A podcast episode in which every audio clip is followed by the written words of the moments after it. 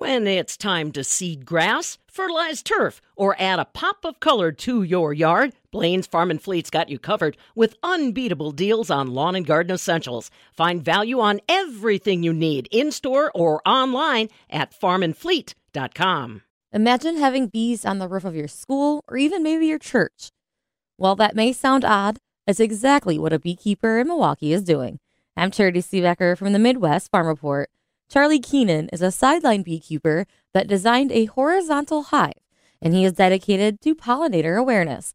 He shares more about how he got started and the ins and outs of being a beekeeper in an urban area. I was running a computer business, an Apple computer business, and doing quite well, um, teaching people to think different about computers. And I was introduced to Will Allen, who's um, doing urban agriculture in Milwaukee, teaching inner city kids about eating good food. And he had a, little farm, the last farm in Milwaukee. And I happened to go in there and I fell in love with what he was doing.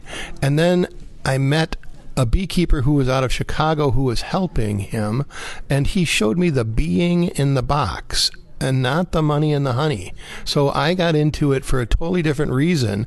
I just was fascinated with what was going on inside of the hive, watching the queen lay an egg, watching how the hive heats itself and how things move around inside the hive, the activities of the of the cluster of bees, the being of bees. And so that fascinated me. And so I stopped doing computers and started getting into beekeeping. But because I went into it from a different way, I did my own research and kind of taught myself how to do beekeeping for the most part. And I started looking at making beehives that were different than the beehives that I knew of. And, and that's because when I got into those hives, they were heavy and hard to lift, and they seemed to kind of make the bees angry, you know, the one thing that the bee colony asks you to do is to leave my family alone. And the one thing that our stack box design does is tear the family apart. So we wear suits and we have smokers and all of that kind of stuff. So I was I was always trying to figure out can I get into beekeeping by doing it a different way. And so I had training in industrial design. And in industrial design, one of the things you're asked to do is to find something that hasn't changed in a long time because chances are materials and processes have changed.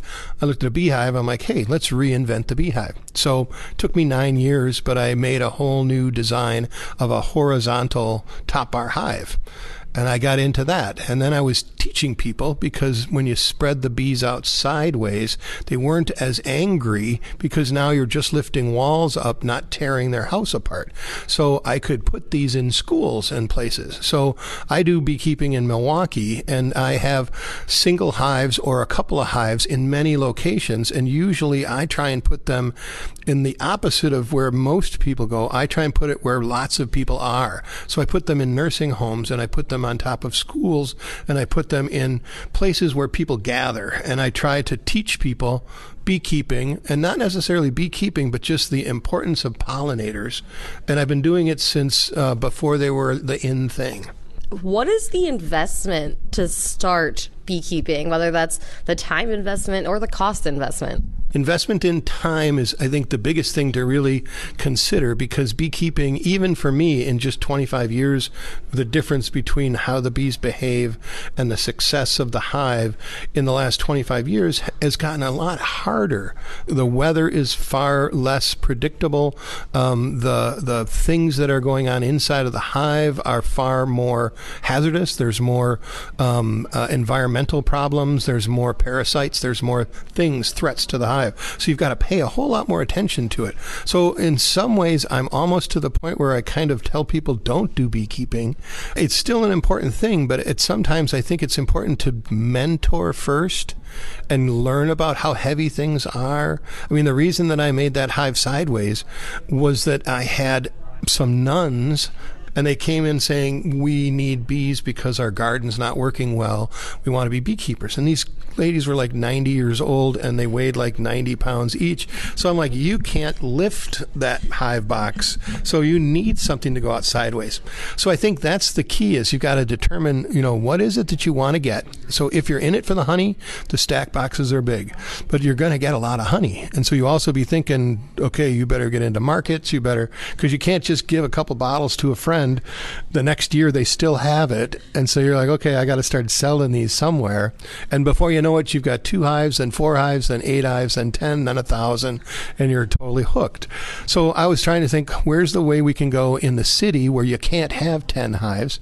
And so back in those days, the cities didn't even have ordinances. So I had to help manufacture ordinances for Milwaukee and for a bunch of the suburbs and stuff like that. And then you're thinking, how many hives do you think you want to have in a backyard before everybody gets kind of crazy?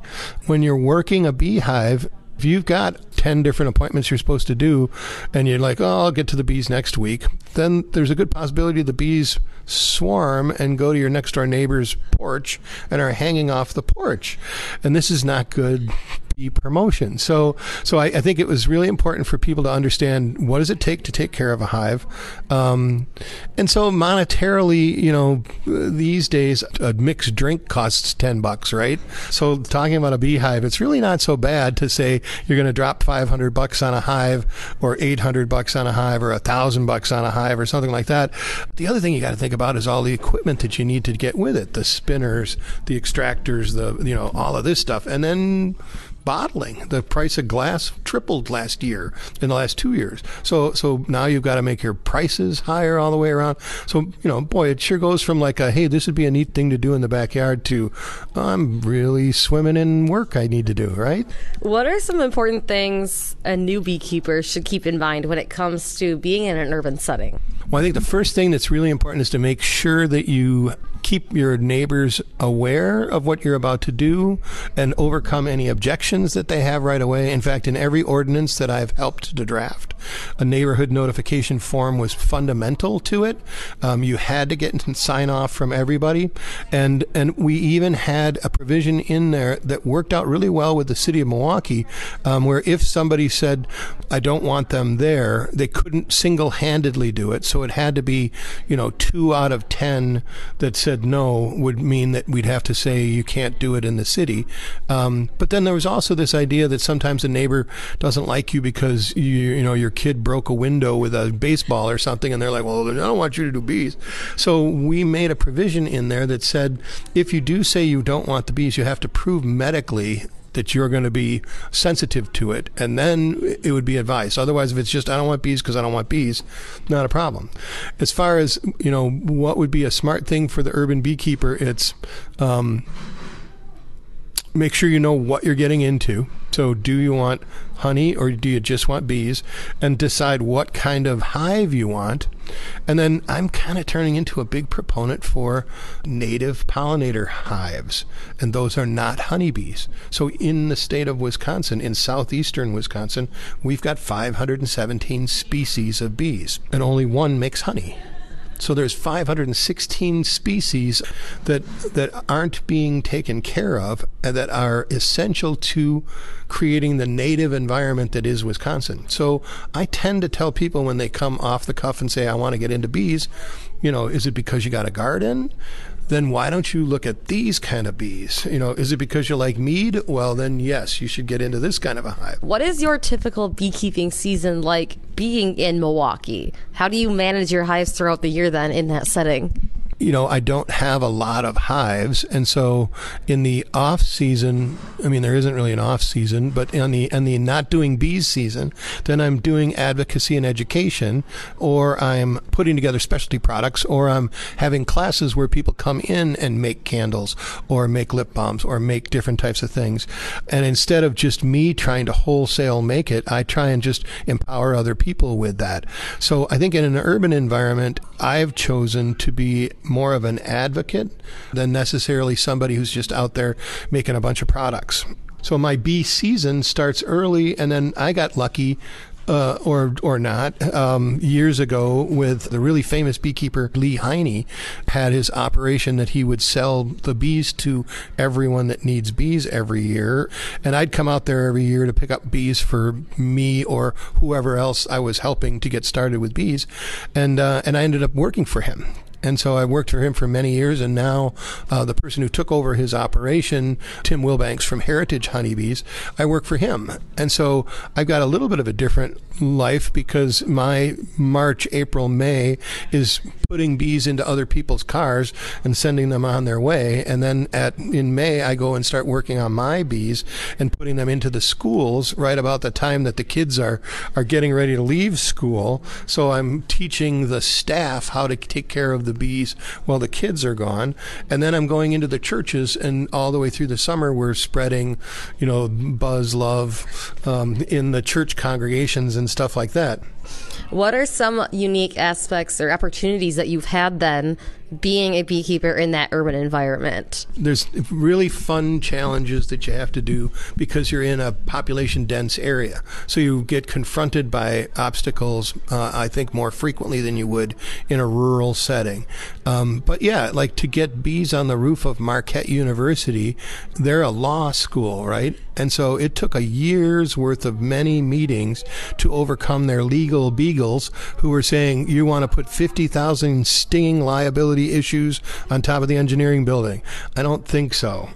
And that was nine, ten years ago, and we haven't had a single lawsuit issue since. And we've had kids that have turned over on it. In fact, the Marquette University has now has hired and has its own B division.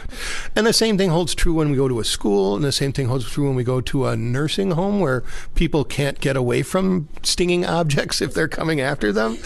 So it's all about like teaching people polite behavior. And for me, this whole thing was about the advocacy part. Again, I was talking about the being in the box, not the money and the honey. The honey and the money come, but but you can do so much more to try and just promote pollinator awareness. One of the things that I did do that was kind of cool was at the church that I work with, we had bees on the roof and we fed the homeless population um, lunches through Marquette's outreach program. Um, and there's a, a mission house about two blocks away in downtown where several hundred people are, are housed uh, who are unable to, to sustain life on their own. And, and I got to meet these people as we were feeding them lunch, and and I thought, you know, uh, I'll bring them upstairs and teach them beekeeping. That was Charlie Koenen, sideline beekeeper from Milwaukee. He says he hopes to inspire others to see beekeeping as more than just harvesting honey, but rather caring for our ecosystem and having a deeper connection with nature. From the Midwest Farm Report, I'm Charity Seebecker.